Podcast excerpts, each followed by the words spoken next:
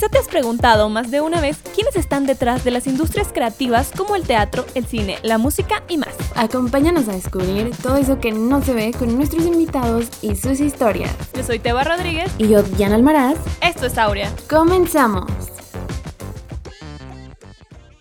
Bienvenidos una vez más a Aurea y el día de hoy les traemos a una directora, productora, actriz e incluso algunas veces hasta asistente de producción, venezolana ganadora de un premio Emmy en la categoría de Best Human Interest con un cortometraje documental llamado El poder de un post. Sin más, les presentamos a Beatriz Bustamante. Hola. Bienvenida. Gracias, gracias por invitarme. Qué felicidad que estés por acá. Bueno, pues nosotros, como bien lo dijo Teba, vienes de Venezuela, igual que ella, así que nos da muchísima curiosidad. Creo que la pregunta básica para ir empezando es, ¿cómo fue tu camino de Venezuela hasta Estados Unidos? Fue bastante abrupto. sí, yo no tenía planeado venirme a vivir a Estados Unidos. Eh, la verdad es que me gradué del colegio, me fui un año de intercambio, volví a Venezuela, la situación estaba súper fea, pero yo seguía como con, con ese, esa sensación de me quiero quedar aquí, quiero estudiar, quiero sacar el país adelante. Eh, estaba estudiando comunicación social y resulta que mi papá, por él trabajó muchos años en RCTV, eh, el gobierno de Chávez cerró RCTV, entonces él se tuvo que ir a Estados Unidos.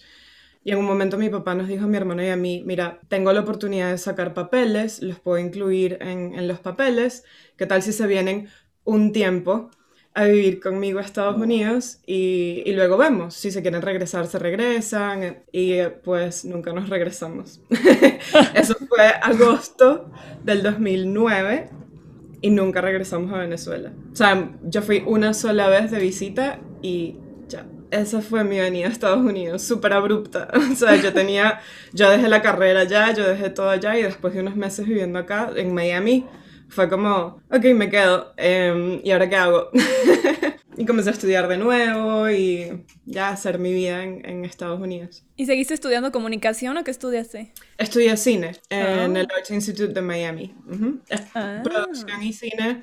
Entonces era un poquito, bastante parecido a lo que estaba viendo en, en Venezuela, muy relacionado con comunicación social, pero mucho más enfocado en, en producción de cine. Claro. Y bueno, sabemos evidentemente que tu familia se dedica a toda la industria del entretenimiento, tu papá, Nelson Bustamante, RCTV, ahí sabemos la conexión. Perfecta, ¿no? Pero ¿en qué momento tú, Bea, dijiste, esto es lo que me gusta, esta es mi pasión, yo quiero hacer cine? Siempre. O sea, no hubo ningún momento en mi vida en el que yo quisiera hacer otra cosa. Como que es muy cómico porque, o sea, siempre viene esa pregunta, ¿no? ¿En qué momento decidiste? Y para uh -huh. mí fue como, mira, para mí fue tan natural, porque un almuerzo en casa con mi familia todos estábamos hablando de producción y yo podía tener 9, 10, 15, o sea, no importa la edad que tuviera, yo estaba sentada y estaban hablando del show, estaba mi abuela hablando, estábamos viendo televisión y ella hablaba, mira las luces, qué bonita se ve la iluminación. Entonces era como, como nuestro pan de cada día, siempre estábamos hablando de eso. Entonces para mí fue como, yo quiero seguir los pasos de mi familia. Pero no fue ni, ni presión de mi familia de que esto es lo que tienes que hacer, ni, tampoco, ni tampoco algo que yo haya dicho en algún momento como, oh, este es mi sueño. O sea, fue muy natural, se dio naturalmente. Cuando ya yo tenía la edad de decir que quería estudiar, yo dije, pues, comunicación. O sea, ¿qué más voy a hacer? ¿No? Como cuando vas a, a, a, la universidad, cuando vas a aplicar a las universidades, eh, tienes que poner varias opciones de carreras que quieras estudiar. Y ese fue el, o sea, el momento más difícil, como comunicación. ¿Qué, ¿Qué pongo? ¿Qué más pongo? o sea, bueno, será psicología. ¿Por qué? No sé, me gusta. Eh, ¿Y qué más? Perro, no sé, no sé qué más poner. Entonces fue como un momento de, sí, quiero, quiero, quiero ser comunicadora, quiero trabajar en esto, no quiero hacer más nada. Que a veces pasa, ¿no? O sea, creo que qué chistoso que se te haya dado tan natural, porque a veces pasa que, por ejemplo, mis papás y mi familia son todos contadores. Y yo crecí viéndolos todo el tiempo haciendo todas esas cosas y ni por verlos me nació el amor. O sea, yo decía, no, es que yo no me veo ahí. Y mi hermano igual de, no, yo también contador. Y yo, no, yo no quiero nada de eso. Entonces, qué chistoso que a pesar de que viviste como con todas las no sé, o sea, viendo siempre, sí te llegó a nacer, porque luego pasa, ¿no? Que uno se harta de ver tanto eso. Sí, pasa muchísimo. Muchísimo más al revés. Tengo muchos amigos que estudiaron comunicación, que los papás eran médicos, abogados, no sé qué. Y ellos como que, ay, no, no, no, yo quiero ser comunicador, quiero ser artista, quiero ser... Pero no sé, mi situación es tan... es, es distinta. A mí me crecí con eso y es lo que me, no sé, me, me encanta. Y como dice Diana, sí es chistoso también porque, por ejemplo, las dos también nos dedicamos a eso, ¿no? A estar en llamados, nos encanta. Y curiosamente, como dice ella, en su familia todos contadores y en la mía también, o sea, ingenieros, este, marketing, todo completamente distinto.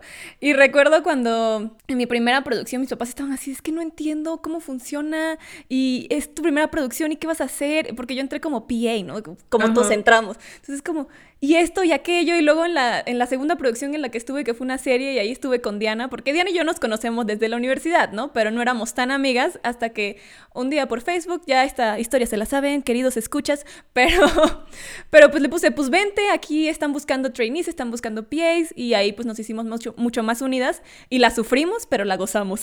Claro. pero es chistoso, como que nunca, o sea, nadie entiende, a menos de que estés en el medio, y es bien complicado. Y los horarios. Exacto. Y tu horario de, o sea, ¿cuál va a ser? Tus ¿Por qué nocturnos. en la noche? Como intentar cuadrar esta, esta reunión, este podcast. Y yo, discúlpenme chicas, no puedo.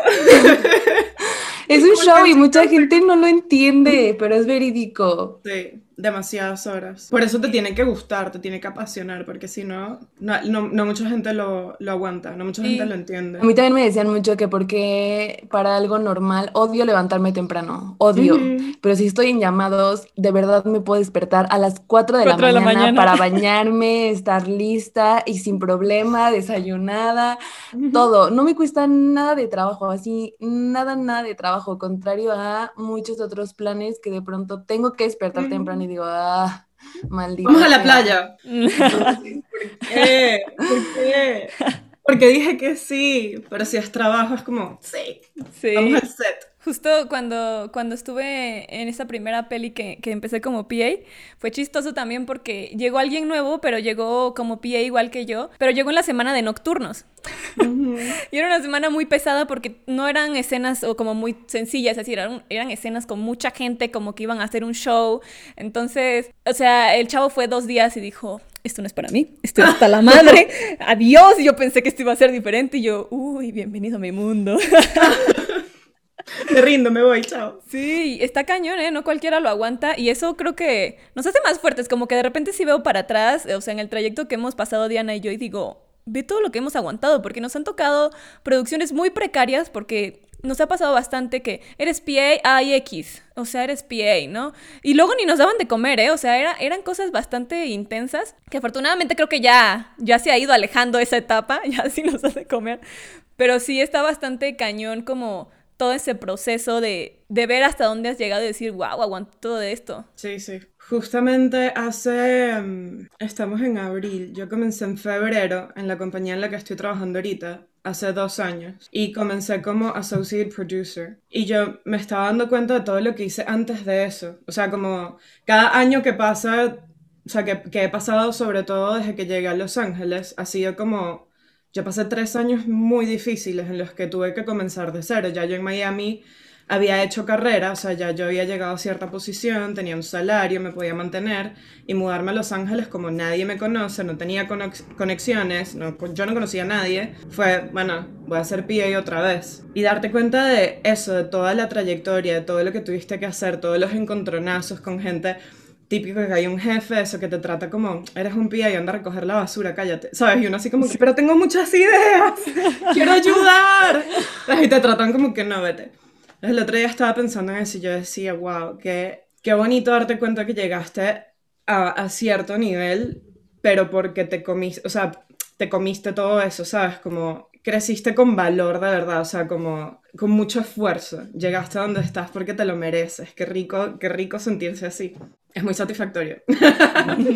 Sea, 100% sí, porque aparte recuerdas todas las cosas, como lo dijiste, que has pasado, que igual y de, de repente te ha tocado aguantar porque pues estás en la cadena, en la cadena alimenticia estás hasta abajo, eres el que va hasta atrás y, y pues que igual y no te toman tan en serio, ¿no? Ya lo hemos platicado igual y por ahí en otro episodio en donde también te encuentras con un chorro de personas con el ego a tope y tú tienes que callar y aguantar. Es como, ok, está bien, ya cuando ya esté arriba, prometo hacer las cosas distinto y aprendes de lo que está ahí, de lo que no está bien, de lo que no te gustaría que las demás personas que van empezando les toque, porque creo yo que así funcionaría, que algo que a ti no te gusta, después cuando tú estés en la cadena de mando, por así decirlo, ya lo cambies, pero a veces pasa que no. Sí, también es demasiado importante aprender el, eso, el what not to do. O sea, yo he tenido unos jefes terribles o unos coordinadores terribles que me, trata, o sea, me, me trataban de la patada y yo dije, yo jamás, jamás quiero ser así, jamás. Entonces uno aprende como que, ok, el día que yo tenga PAs, el día que a mí me toque manejar gente, el día que a mí me toque hacer esas cosas, ¿cómo los voy a tratar? ¿Qué voy a hacer para ser distinto? ¿Qué voy a hacer para que, para que tengan la confianza de venir a darme sus ideas y no sea como, no, anda a recoger vasos, ¿sabes? Creo que eso fue un tema porque justo a Teba le tocó ver que a mí en, en, en una producción, estamos en una película y justo tuve asistentes fue todo un verdadero show, porque de verdad que yo, yo le decía a Teba, de verdad yo estoy siendo la manchada, según yo era la persona más no sé, más comprensiva posible. Yo decía, de verdad, porque a mí no me gusta tratar mal a la gente, no quiero, porque intentaba compartir lo poquito o mucho que sabía en ese momento y de repente tenía como choques y decía, güey, no estoy haciendo algo bien, dime que soy yo la que no está explicando las cosas y te me decía, güey, no eres tú y a veces no eres tú, a veces también en las personas que, que tienes y dije, bueno, ok, está bien y ya respiraba y pasaba. Sí, Diana era jefa de departamento en esa película y la verdad es que bastante bien y ahí sí yo le decía, es que corre a tu asistente, en serio, esto sí merece que la corras. Por favor, necesitas a alguien que en verdad te ayude, no que te haga problemas cada dos segundos y se te ponga el tú por tú, porque es lo que hablábamos en, en, uno de los episodios pasados de lo del ego que mencionó Diana. Justo esto también hay que respetar una jerarquía, porque si no, pues se vuelve un desmadre, ¿no? La verdad. y si no respetas, pues también si el PA quiere opinar con el director, también ahí está como que, espérate, hay que saber el lugar, hay que saber avanzar. Yo como PA, o sea, y nuestro consejo creo que en los primeros episodios fue como de, siendo PA, creo que el aprendizaje más grande es observar, aprender viendo, porque no sabes la cantidad de cosas que neta se te meten en la cabeza y dices, wow, ya sé qué hacer, ya sé qué no hacer. En muchas producciones aprendimos todo lo que sí se debe de hacer, en muchas otras todo lo que no se debe de hacer. Exacto. Para mí lo más importante de ser, de, de cuando era PA es ayudar, ayuda, siempre, Exacto. con lo que sea. Eso es lo más importante. Así no te lo pidan. O sea, si puedes estar un paso más adelante que, que tu jefe, o sea, eso es lo, lo mejor que puedes hacer si tu jefe está pendiente de hacer, ponte que estás en la parte de, coordinación, de, coordinación de producción y tu jefe es el coordinador, está haciendo, yo qué sé, call sheets, está haciendo, está lidiando con el catering, está lidiando, pues, o sea, está un paso más adelante que puedes hacer, puedes ir poniendo la mesa, puedes ir sacando la basura, puedes ir preguntarle, mira, llego al catering, ¿quieres que te ayude a ponerlo en la mesa? ¿Quieres que le diga a la gente que ya estamos listos? O sea, siempre estar como... Lo que yo siempre hacía era leerme el schedule del día y tener en mente siempre como, ok, a esta hora vamos a comer, a esta hora vamos a hacer esto, a esta hora es el, el rehearsal, a esta hora es esto. Entonces siempre era como, ¿quieres que le diga a, no sé, el asistente de dirección que, que ya es hora del, del, rehearsal? ¿Quieres que vaya a ver si el, los artistas están listos? ¿Quieres que vea si el catering está llegando? ¿Quieres que vea si...? Entonces uno siempre está como un poquito más... Porque a veces la gente que está en producción, si te metes a hacer el call sheet, estás metido haciendo el call sheet y se te va la hora y se te olvida, ¿sabes? Estás como demasiado enfocado en la tarea, en el task que estás haciendo en ese momento. Para mí lo mejor que puedes hacer como PA siempre es estar un paso más adelante y ayudar con todo lo que... O sea, apréndete el schedule, apréndete el schedule. Sé exactamente a qué, a qué hora está planeado. Obviamente en producción todo cambia. Pero apréndete a qué hora se va a hacer todo. Sí, estar pilas. Sí, pilas, súper pilas. Y es que aparte Pero eso también... Es lo que va a hacer que te agarren siempre y que siempre, o sea, sea como esta persona es pilas, es agradecida, ¿sabes? Siempre está ayudando a todo el mundo, no nada más a mí, que soy el jefe, entonces lo quiero volver a llamar, quiero darle más trabajo, quiero entrenarlo para que la próxima vez sea la persona que esté haciendo otra cosa, ¿sabes? O sea, el key PA, entonces esta persona es tan uh -huh. pila que esta es la que le va a mandar al resto de los PAs es importante Exacto. siempre estar como ahead. Claro, y agarrar confianza, porque creo que cuando la primera vez que uno pisa un set como PA, uno llega muy chiquito, uno se hace así, porque a mí sí me pasó, y yo me quería quedar así que en la van, así yo no me quería bajar, y yo no, esto me intimida. Todos la pantalla Hablar por radio era, era mi peor pesadilla, o sea, No, ya después era como, sí, copy y no sé qué. Pero de verdad es como nada más agarrar un poquito de confianza, hacerte amigo de todos y vámonos. Sí, súper importante. Y ahora que ya platicamos como de lo que nos ha costado, de repente llegar como de abajo a, a ir escalando, vaya. ¿A ti te costó un poco de trabajo empezar en la industria cinematográfica en un país como lo es Estados Unidos, sabiendo que es uno de los países que tiene más producciones en el mundo? Mucho. Y yo todavía no trabajo en la industria cinematográfica como tal. Vivo en Los Ángeles, trabajo en Los Ángeles, pero trabajo para una compañía de streaming. Hacemos puro contenido en vivo, pero va todo online. Eh, se llama Caffeine y es todo por, por nuestra plataforma es muy difícil, es muy trabajo de hormiguita, o sea, comienzas como PA y tienes que hacer que te, que te que noten tu trabajo, luego vas a ir, o sea, vas creciendo poco a poco, muy poco a poco. Hay gente que tiene años de años, no por decir que está mal, pero hay gente que tiene 30, 40 años y siguen haciendo trabajos de, de asistentes o de coordinadores en la industria cinematográfica, porque es muy difícil crecer.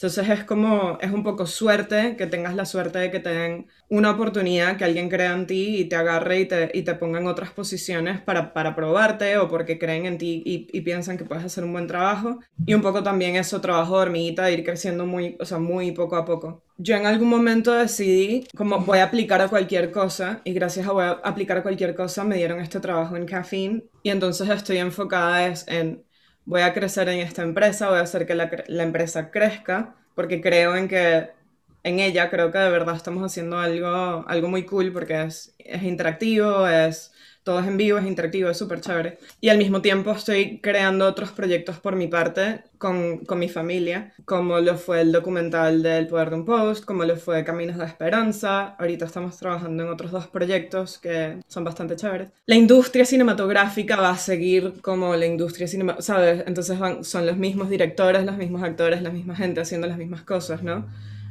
Se ha diversificado un poco por lo digital, por Netflix, por todas las cosas que, bueno, que ya sabemos, las plataformas digitales. Pero yo creo que más importante es bueno, primero tener la, la, estabilidad que tengo ahorita porque tengo mi trabajo y tener la oportunidad de crear, gracias a que tengo eso y tengo la estabilidad, puedo crear mis propios proyectos y tratar de con eso entrar hacia ese mundo. Es que es bien complejo tirar como un tipo de monopolio, ¿no? Porque creo que también por acá lo vemos en el cine mexicano que es súper criticado de que, ay, es que esta misma actriz sale en todas las películas y es el mismo productor que es el director y son las mismas películas y el mismo crew al que siempre le ponen dinero y no están dispuestos a invertirle por ahí. Es muy complicado, creo, ¿no? Súper complicado. Porque uno diría, bueno, quizás en todas las películas tienen que haber muchas oportunidades. Y es como, sí, pero no, porque también está el tema de los unions, o sea, de los, de los sindicatos. Entonces tienes que entrar al sindicato y si no entras al sindicato no puedes trabajar en cierto tipo de películas. Es muy difícil entrar al sindicato porque tienes que tener es como un poco un juego para poner ciertas trabas para que gente nueva no entre. Entonces es como tienes que tener horas de trabajo de sindicato para poder entrar al sindicato. ¿Cómo? O sea, entonces tienes que trabajar en una película que ya te hayan contratado y que haga lo que se dice el flip, y quiere decir que se pasaron a ser, o sea, que eran como independientes, o sea, como bajo presupuesto y se pasaron a ser parte del sindicato. Entonces ahí agarras horas de sindicato. Es súper complicado, pero las películas como más grandes necesitan ser parte del union, de cualquier union, entonces es como, ay, ¿cómo entro si no tengo horas? este, y por eso la misma gente de los unions son los que hacen las mismas películas. Entonces es todo, un, es, es todo un cuento, la vida en Los Ángeles. Uno pensaría que es más fácil. Pero súper cool, de todas formas, el simple hecho de vivir acá, conocer gente, conocer gente que trabaja en eso, te inspira, o sea, estás aquí, estás tan cerca, estás y estás a nada de, de, de sí. lograrlo. A la vuelta de la esquina está tu oportunidad, ¿sabes? Es chistoso porque siento que es como cuando sales de la universidad y te dicen, uy, es que necesitas 15 años de experiencia. Y tú así de, tengo 20 años. Tal cual. Y hablando, hablando de trabas o algo así, ¿alguna vez tú te has topado con alguna por cualquier razón? Sí. Ser mujer no es fácil. Y ser mujer en el mundo cinematográfico y en el mundo de producción no es fácil. Ser mujer latina en Estados Unidos, en el mundo de producción, es como tener ya, o sea, tienes siete paredes por el frente, que una persona, un hombre, no tiene, claro. ¿sabes? Entonces ha sido muy difícil como tratar de demostrar, ah, y, y dentro de todo yo, yo tengo 32 años, pero yo no parezco de 32 años. Entonces ha sido muy difícil, o sea, yo tengo, tengo esa traba también de que entro a cualquier producción y no importa el papel, o sea, no importa lo que yo esté haciendo, la gente piensa que soy asistente de producción. No importa lo que esté haciendo y como tengo acento, me tratan de una forma distinta. No importa lo que, ¿sabes? Entonces es como, siempre estás tratando de demostrar, en vez de hacer tu trabajo, de hacer trabajo callado, porque, porque, mira, y lo estoy haciendo bien y ya siempre estás tratando de demostrar, no, yo sí puedo, no, yo sí soy, yo soy mejor, o sea, yo, yo soy buena, yo soy mejor que los demás, yo puedo hacer esto. Entonces siempre estás como, en parte, demostrando más que haciendo tu trabajo y ya. Entonces es como que, sí, soy mujer, pero, pero yo puedo cargar esto también. Entonces dicen, no, no, no, tranquila, no, no, no, yo, yo muevo esto, yo puedo manejar un camión, yo puedo, o sea, cuando era asistente era como que, no sé quiéncito, tú anda a, a manejar el camión. Y era como, yo estoy libre, yo puedo... No, no, no, tú ponte ahí a cuidar la puerta. No, yo puedo manejar el camión, yo puedo manejar el camión, yo tengo experiencia, yo puedo, o sea, tengo experiencia manejando camión, ¿sabes? Entonces era como todo un tema de esas son las trabas que me he encontrado. Sobre todo ser mujer, ser latina y verme tan joven, porque entonces tienes gente que piensa que no tienes la experiencia. Entonces, soy coordinadora de producción o en este momento soy supervisora de producción, pero he llegado a set y es como, eh, no sé quién cita, busca agua. Y es como, no, yo ya te llamo un PA para que te busque agua. Entonces es como, yo te podría buscar el agua perfectamente, pero siento que a veces uno se pone en la posición como, tengo que demostrarte que este no es mi trabajo y no me puedes estar pidiendo a mí que vaya a buscar el agua. Te lo busco sin ningún problema, no es algo de ego, ¿sabes?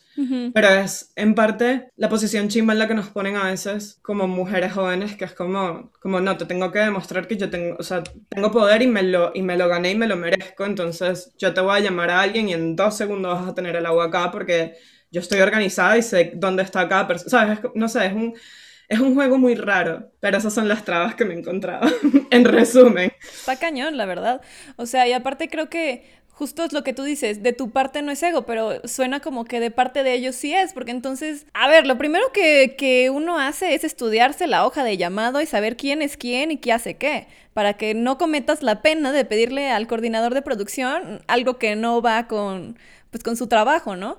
Entonces creo que, eso sí es bastante rudo y digo, ahorita que nos comentas eso es que a Diana y a mí sí nos da mucha curiosidad, ¿no? Porque evidentemente Hollywood es una cosa y el cine mexicano es otra, ¿no? Aquí la verdad es que nosotros nos hemos topado con gente increíble que nos ha dado oportunidades, que nos ha enseñado, no sé, yo pasé de ser PA a trainee de cámara y, pues en una estuve como asistente de cámara, entonces como que dije, wow, o sea, esto es lo mío, es lo que me encanta. Y hasta eso sí, es, sí he sentido obviamente las trabas, o sea, una vez me dijeron que no podía cargar un lente porque era mujer pero pues e, es complicado, ¿no? Y creo que también por eso, por eso mucha gente opta por decir, ¿sabes qué? Estoy cansado de la industria de lo grande, yo voy a hacer mis propias películas, yo voy a dirigir, y así es como voy a llegar ahí sin tener que estar aguantando que me digan cosas o soportando y tener que demostrar porque, o sea, esa vaina te deja ya agotado.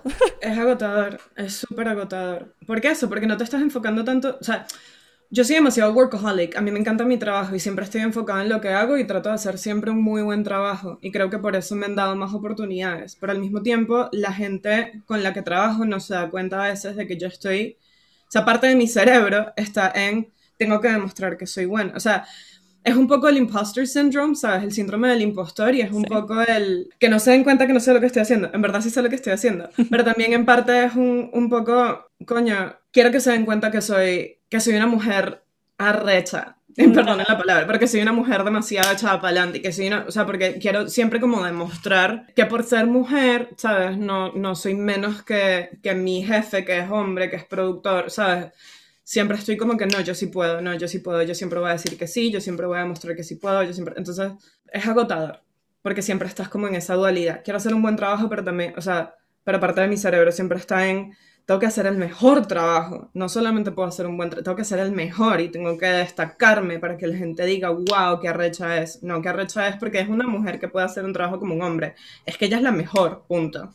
Yo había visto un, un post fue em, Queen's Gambit, Gambito de Dama, que ella dice cuando le están tomando las fotos para, no sé si vieron la serie, pero le están tomando unas fotos para una revista y dicen que se siente ser la mejor mujer jugadora de ajedrez o la mujer mm, X, no me acuerdo cómo es la, la frase exactamente. Y ella dice como es que, que yo no quiero ser la mejor mujer y quiero ser la mejor jugadora de ajedrez, punto. O sea, cuando apenas lo vi, fue como que algo hizo clic en mi cabeza y fue como, es que eso es lo que a mí siempre me ha pasado, siempre me ha pasado. Y alguien me hizo un comentario el otro día como, bueno, pero es que tú eres, tú eres una productora mujer muy... Y yo, no, no, no, no, no, no. Yo soy una muy buena productora, punto. No mujer, no. Yo soy, o sea, comparable con todo el resto del... No importa lo que seas, ¿sabes? O cómo te identifiques.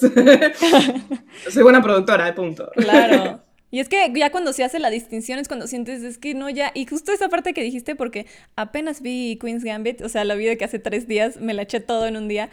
Y, y vi esa parte, justo también me hizo clic porque dije, es lo mismo, yo también sentí eso, como que dije, yo no quiero que me digan, ay, es que Teba es una de las mujeres más chingonas o esto. No, güey, quiero que solo digan es una de las más chingonas y le sabe un chorro a lo de cámara o no sé, ¿sabes? Pero ya como que la distinción, porque entonces siento que siempre va a ser una competencia, ¿no? Como de que y no debería ser así, pues no, todos somos, hay unos más chingones que otros, punto final, no tiene nada que ver con el género. Exacto. Y aparte porque cansa muchísimo y es algo, creo que es un tema que de repente yo le contaba a Teba, que es una parte de la que no se habla tanto, que no se ve y que al menos a mí me hace cuestionarme y que me hizo cuestionarme muchísimo como de de verdad me gustaría estar en este ambiente en donde todo el tiempo tengo que estar, si de por sí ya no estando en tu trabajo, creo que te pasa mucho, o bueno, no sé, al menos a mí me pasa mucho que, que tenía que estar demostrando como, güey, sí soy buena para esto y sí estoy haciendo esto, pero de verdad que esto y, y, y mira aquello y demás, eso me causa mucho conflicto porque me hace pensar como verdaderamente me gustaría seguir ahí porque no me gusta, o sea, de verdad no me gusta, creo que todo el mundo debería ser valorado por su trabajo y sin importar el género, o sea, da igual, porque tampoco es como yo quiero ser mejor que el productor o que los hombres o que los talos, no, o sea, es como, güey, no, solo no quiero trabas, o sea, quiero que dejen de estar haciendo esas cosas porque a veces pareciera que hasta se hace a propósito. Eh, como lo dijo Teba, güey, te cuesta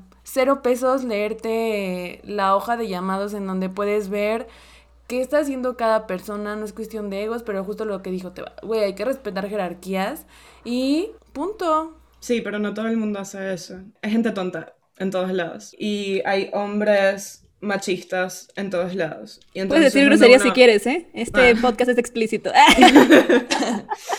Hay gente mamá no. Hay gente tonta.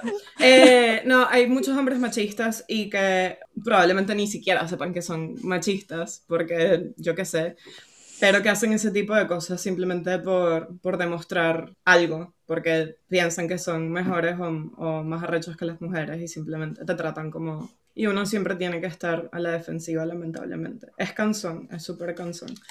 Pero bueno, ya los tiempos están cambiando, menos mal. Y sí, yo creo llegaremos a, a no tener que estar demostrando tanto, sino hacer nuestro trabajo y ya. Nuestro trabajo habla por sí mismo. Claro. Y creo que esta generación, o sea, vamos con una mentalidad muy diferente y yo sí creo de verdad que vamos a ser factor de cambio. O sea, que a partir de nosotras Esperamos. Las cosas van a ir distintos. No, no esperamos, lo vamos a hacer, caray. lo vamos a hacer, o sea, yo, a huevo. Nosotras sí, esperemos los demás también. Pero justo estábamos hablando de egos. De egos, como de, es que nos, como que nos pusimos a pensar después de lo que dijimos. De a nosotros mm, nos cuesta más trabajo, pero a nuestro grupo de amigos que están como haciendo más o menos lo mismo, dijimos, a tal y a tal y a tal no les ha costado tanto trabajo y a nosotros es como de, güey, mira, aquí estamos, estamos haciendo esto y es todo un show. Sí, siempre pasa. Y uno siempre cae en compararse. Y uno no debería estar comparándose.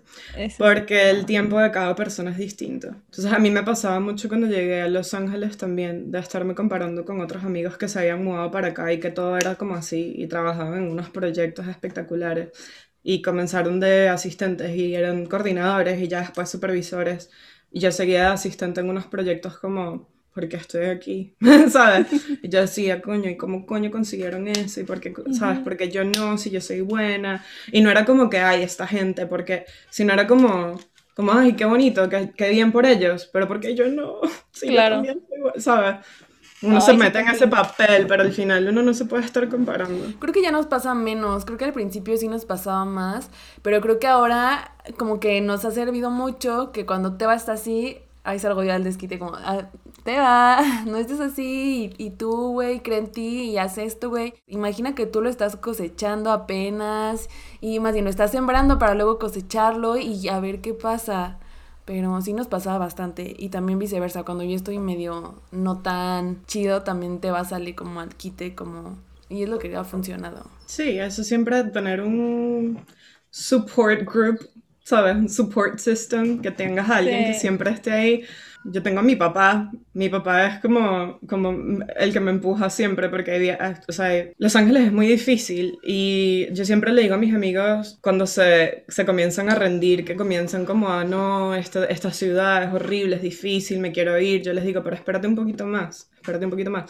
Porque yo me di cuenta que para mí y otras personas la marca de los tres años en esta ciudad es como súper importante. A los tres años, si, si le has echado bolas, o sea, si le has echado ganas, se supone que comienzas a tener mejores trabajos, mejores oportunidades, porque ya tienes como un networking hecho, ya conociste suficiente gente, ya tienes suficientes contactos. Obviamente si le echaste bolas, si no lo hiciste, pues... Pero durante esos primeros tres años yo siempre llamaba a mi papá en plan, me quiero regresar, no puedo más, no sé qué hacer, no me dan trabajo, no sé. Y él era como, lo que, lo que acabas de decir, Diana, estás cosechando, o sea, estás, perdón, estás sembrando, estás sembrando, estás sembrando, estás sembrando, ya vas a ver, ya va a venir. Y dicho y hecho, o sea, gracias a toda esa sembrada, fue un post de Facebook que yo contesté y dije, aquí está mi resumen. Y gracias a que yo había trabajado con otras personas que vieron que yo contesté al post de Facebook, que me recomendaron al, o sea, al trabajo que tengo ahorita. Una persona, alguien que yo jamás he trabajado con ella, yo jamás la había conocido en persona, yo simplemente le contesté un post y a ella le escribieron otras personas como que sí, agárrenla a ella, ella es buena, ella es no sé qué, ta, ta, ta, ta. Ella me recomendó y me dieron el trabajo. y tengo dos años trabajando acá y de verdad que ha cambiado mi vida. Oh, qué bueno. Cosechando todo lo que sufriste. Y lo Sí. mereces. Ay, gracias. Ahora que estábamos hablando como de bajones emocionales o de cosas chidas que nos habían pasado, ¿qué tan verídico es que a veces dentro de la industria uno pasa por muchos altibajos, pero no tanto profesionales, sino emocionales, en donde uno a veces se siente igual y solo, como que volteas y dices, ¿quién está conmigo? O sea, igual y me estoy perdiendo ya de muchas cosas. A la mitad del set, ¿no? Sí, Ya lo dije en el otro episodio, normalicen llorar en set. por Sí. favor. Perro. Me ha pasado, me ha pasado bastante. Si no tienes amigos que trabajen en la industria, es muy difícil explicarles porque nunca tienes tiempo, o porque siempre estás tan full, o porque siempre estás tan estresado. O porque nunca contestas los mensajes. O porque tu día libre es martes y no sábado o domingo. Sí, lunes en la noche, ¿quieren salir a tomarse algo? Y todos dicen, "Es lunes. Y yo, sí, pero es que martes es mi único día libre. Vamos, por favor. Lo bueno es que en Los Ángeles la mayoría de las personas trabajan en la industria o algo relacionado con la industria, entonces aquí todo está abierto, todo, bueno, estamos en pandemia, pero antes todo está abierto todos los días y tú ves movimiento en la ciudad todos los días a toda hora. O sea, es un martes en la mañana y los restaurantes están full, haciendo, la gente haciendo brunch porque es que casi todo el mundo trabaja en la industria. Entonces, es normal. Eh, y siempre consigues algo que hacer o alguien con quien hacer algo porque eso es lo rico de esta ciudad también, que, que todo el mundo está más o menos en la misma onda. Entonces es como, no es tan difícil. Y eso, te sientes solo, te sientas a llorar en set, todo el mundo ha pasado por eso. Es la industria. O sea, puedes ir a un restaurante a tomarte un trago solo, o sea, un bar a tomarte un trago, estás sentado, estás solo, estás frustrado y quieres llorar, y el bartender es actor, o actriz, o productor también, o director, y se va a poner a hablar contigo porque, eh, o sea, entiende perfectamente por lo que estás pasando, porque aquí todo el mundo está más o menos en lo mismo, entonces es, es muy rico, eso es muy rico esta ciudad, a mí me encanta. Los altibajos emocionales creo que pasan en todos lados, en todas las industrias, pero en esta industria creo que también es... Uno está agotado, o sea, uno termina el día uno comienza el día siguiente y ya estás como predispuesto, ya estás cansado, ya estás entonces como que los, los picos emocionales se notan un poco más, estás como mucho más al... ah, no sé, como... A la defensiva. Sí, es Y es chistoso porque dicen, pero entonces, ¿por qué estás ahí? ¿Por qué trabajas ahí si te la vives llorando? Porque es divino. porque es divino. Me gusta Porque es adictivo. No, porque es adictivo. O sea, la, la- la adrenalina que uno siente cuando uno está en set es adictiva. Ahorita yo estoy haciendo puro contenido en vivo. Cuando uno está en set de cosas eh, scripted o videos musicales o lo que sea, tu adrenalina es el, es el reloj, o sea, es el, el, tienes cierto tiempo para grabar algo y si no, entonces vas a overtime, vas a tener que pagar más, en la, entonces siempre estás como, hay que hacerlo, hay que hacerlo, entonces uno siempre está con esa adrenalina. Es completamente distinta es muy rica y es muy adictiva también, pero es completamente distinta hacer algo en vivo, que es como, si sale mal, pues la cagamos en vivo y todo el mundo lo vio. Entonces, toda la preplanificación y todo lo que, lo que significa que todo esté perfectamente preparado para que cuando prendas la cámara y, y, salgas al aire, todo salga bien. Es otro tipo de adicción, es, pero es, es rico, es rico porque es demasiado satisfactorio cuando prendes esa cámara y haces una hora, dos horas, tres horas de show. Creo que el último que hicimos fueron tres horas y todo salió perfecto, menos el final. El final, el final fue un poco desastroso, pero porque el director lo cambió mientras lo estábamos haciendo y como que el de audio no escuchó el, el que íbamos a cambiarlo, entonces puso una canción y dejaron los micrófonos abiertos. Eso fue un desastre, pero ya como era el final fue como que... Ah, fuck it.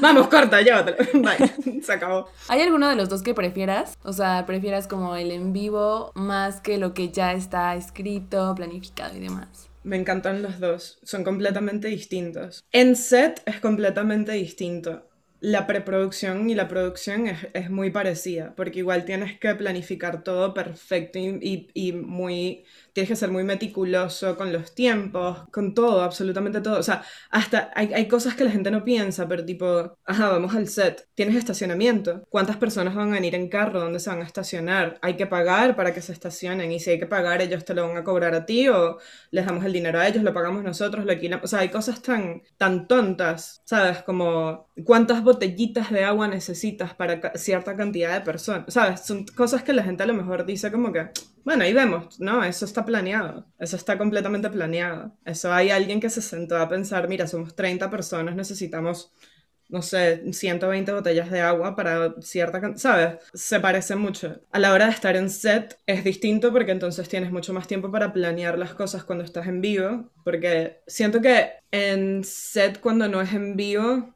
cuando es pre-recorded es más maratón, o sea, tienes mucho más tiempo. En set, cuando es en vivo, es un sprint, ¿sabes? Todo ese tiempo que tienes para grabar se convierte en, son tres horas o dos horas, y en esas dos horas sale todo, todo, todo lo que planeaste. Ahí está, listo, ¿no? en, en ese sentido es distinto pero las dos son divinas. O sea, es que me encanta producción, me encanta estar en set, me encanta, me encanta planear cosas.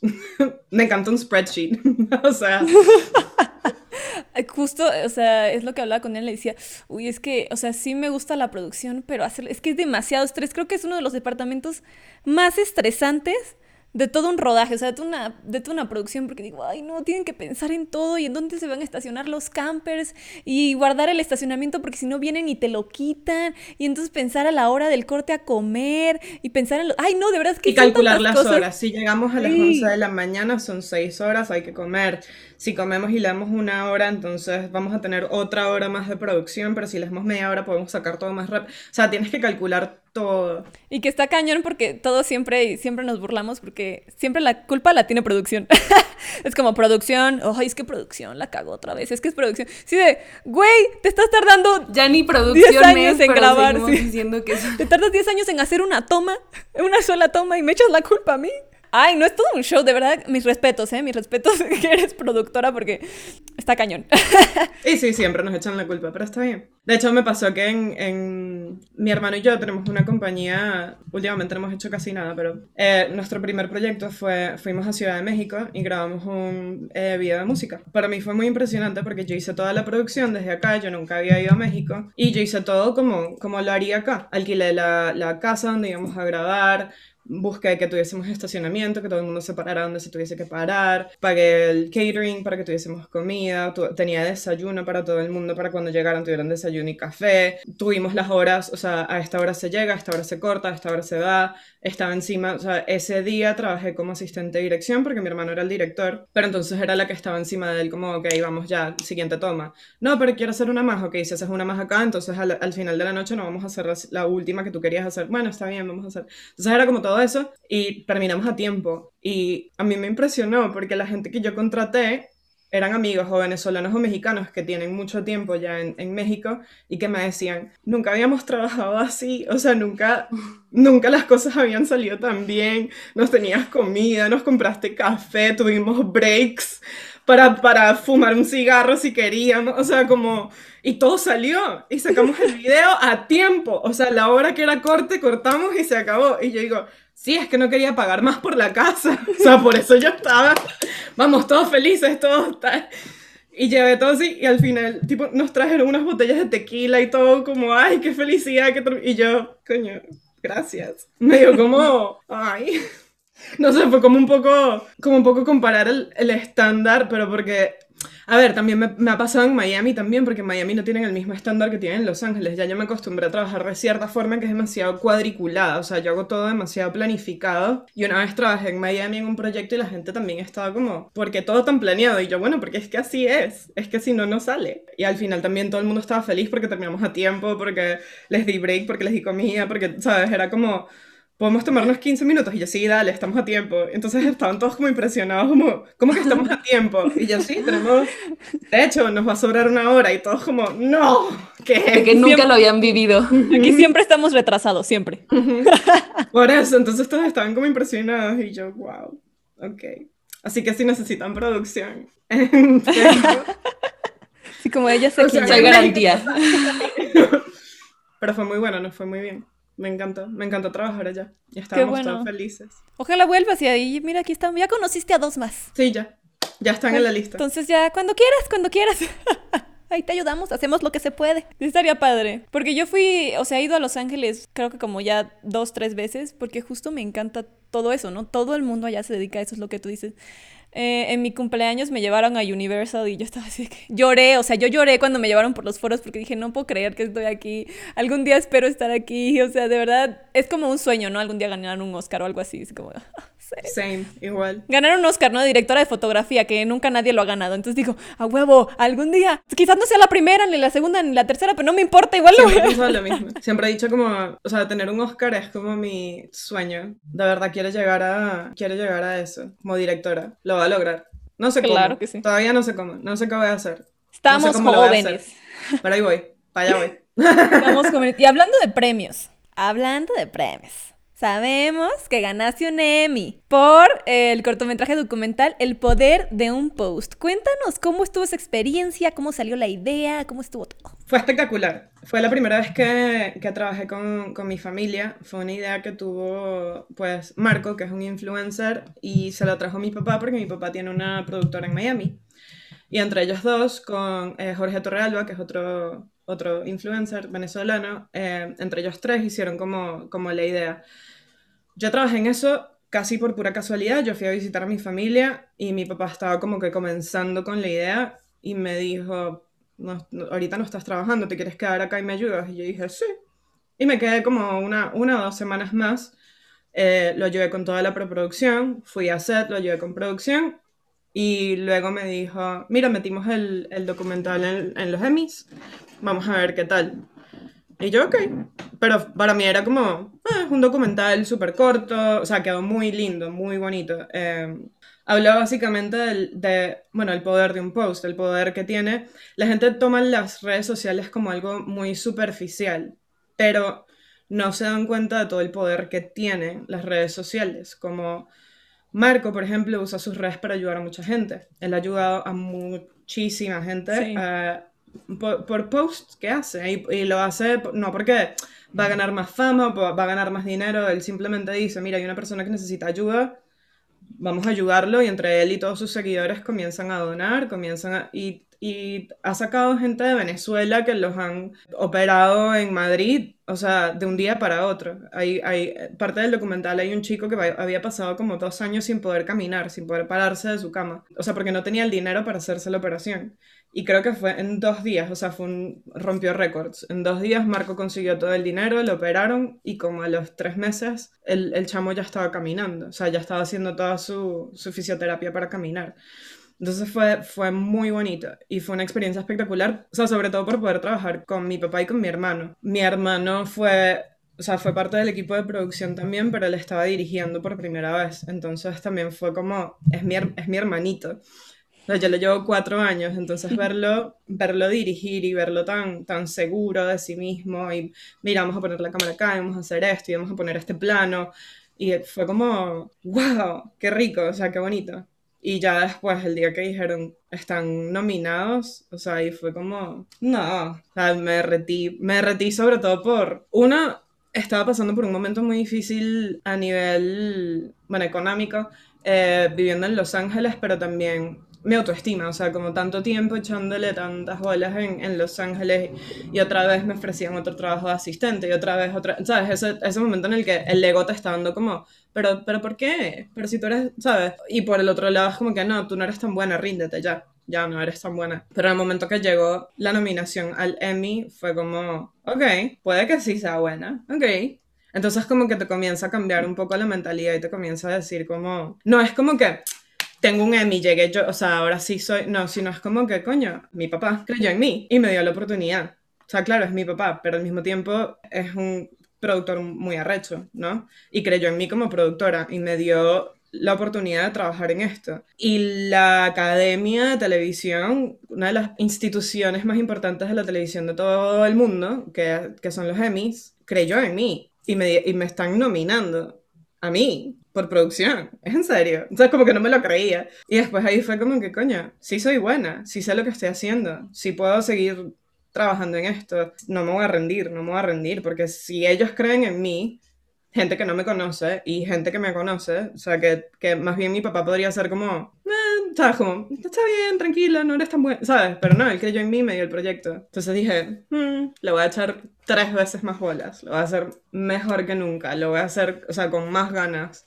Cambié por completo mi mentalidad, vine a Los Ángeles con una actitud completamente distinta, con ganas de comerme el mundo y y pues me comenzaron a salir más oportunidades. Comencé a trabajar en ese momento eh, como coordinadora en otros, en otros proyectos, hice un proyecto de Netflix y luego comencé em, mi último proyecto antes de entrar en Caffeine, fui coordinadora de postproducción de, de varios shows de Oprah. Y Oh, Wow. Y fue como, no puedo creer que estoy aquí, no puedo creer. O sea, como que call sheet y que Oprah y por allá abajo Beatriz Bustamante y yo, ¡No! Estoy en el mismo, o sea, El infarto. sí. Que aparte creo que te, como lo dijiste, creo que esas cosas a veces nos llegan como a, para que reafirmemos un poco, sí estoy siendo buena, sí, sí puedo, porque creo que hay momentos en donde uno quiere tirar la toalla y decir, no sé si verdaderamente esté siendo muy bueno que le esté invirtiendo tanto tiempo a esto que tanto me gusta, pero que no me está trayendo, digamos, frutos y que ya cuando lo tienes en tus manos o que lo ves, que te aplauden o que tienes algún tipo, no, no, premio, reconocimiento o algo así, dices, wow, creo que te puede servir para darte ese impulso que necesitas y más si tienes ya muy fijo las cosas que quieres. Muchísimo. Porque más allá de, de, ganarte el premio, o sea, nada más la nominación. Alguien dijo, wow, esto está bien producido, ¿sabes? Como, wow, esto está bien hecho, wow, esto está... Entonces fue como, alguien está creyendo en mí, alguien, alguien se tomó la molestia de ver lo que hice y decir, ok, esto es bueno. Entonces fue como, no sé, me dio como mucha más seguridad en mí misma porque nunca había tenido, nunca había tenido... Eso. A ver, lo había tenido en Miami, pero no en Los Ángeles. Entonces llegar, llegué a Los Ángeles con otra mentalidad y comencé a buscar otras oportunidades. No, no me seguí quedando con él. Mira, que hay una posición de asistente y decir, ok, lo necesito, no tengo dinero, no tengo, ¿sabes? Sino decir como que, perfecto, pero yo soy coordinadora y esto es, y este es mi rate, eso es lo que cobro. Ah, ok, algunas personas me dijeron, perfecto, necesitamos una coordinadora también, vamos a darte la oportunidad. Entonces fue como, ay, yo puedo hacer eso. ¿What? ¿Sabes? Que nunca se me hubiese ocurrido que yo podía llegar, pero lo comencé a hacer y me funcionó. Se me dio la oportunidad de, de crecer. Pero ahora, o sea, sentiste todo eso y nada más era la nominación. Ahora cuando llamaron sus nombres y tuvieron que subir al escenario, no manches, ¿no sentiste que se te caía el mundo, pero para bien, ¿no? Así de que, ¡ay, carajo! No, yo lloraba y lloraba y no podía dejar de llorar. O sea, fue como, fue, fue muy emocionante. Aparte de ver a mi hermano y a mi papá, o sea, los tres juntos, fue como, wow, fue muy bonito. Y para ir cerrando, más bien para cerrar, solamente nos gustaría saber, por último, ¿dónde te ves en un par de años?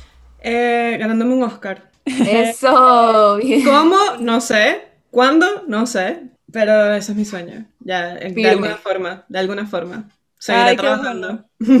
Ojalá que sí, seguro que cuando lo veamos por TNT, TNT patrocínanos el podcast. Este, Cuando cubramos ese evento donde, donde va a ganar el Oscar. ¿No lo cubramos? Exacto. Ahí vamos a ver. La conocimos, la tuvimos en el podcast. La verdad es que estamos muy contentas de que hayas venido. Sabemos que tienes un churro de trabajo y luego organizarse está cañón, pero neta tomarte el tiempo y de platicar muy chido porque la pasamos, pero chévere. Entonces, ya eres la segunda venezolana y la verdad es que las venezolanas en este podcast, mira, muy chévere siempre, nos han dejado con mucha alegría por dentro. Entonces, neta, muchísimas gracias por tomarte el tiempo. Y nada, te, te admiramos mucho por lo que estás haciendo también y, y qué chido que también seas como alguien a quien podamos mirar y decir, wow, si ella puede, yo también puedo. Entonces, Todas podemos. gracias. Exacto. Gracias a ustedes, gracias por invitarme. Qué gusto conocerte, así que deseamos que la sigas rompiendo, que cumplas todas las cosas que te propusiste y que obviamente nos sigas inspirando. Y pues nada, les estaremos dejando tus redes sociales por acá para que también se metan y conozcan un poco más, también para que vayan y vean el cortometraje que hiciste, porque está increíble también. Entonces, pues nada, nos vemos la siguiente semana en un nuevo episodio. Bye.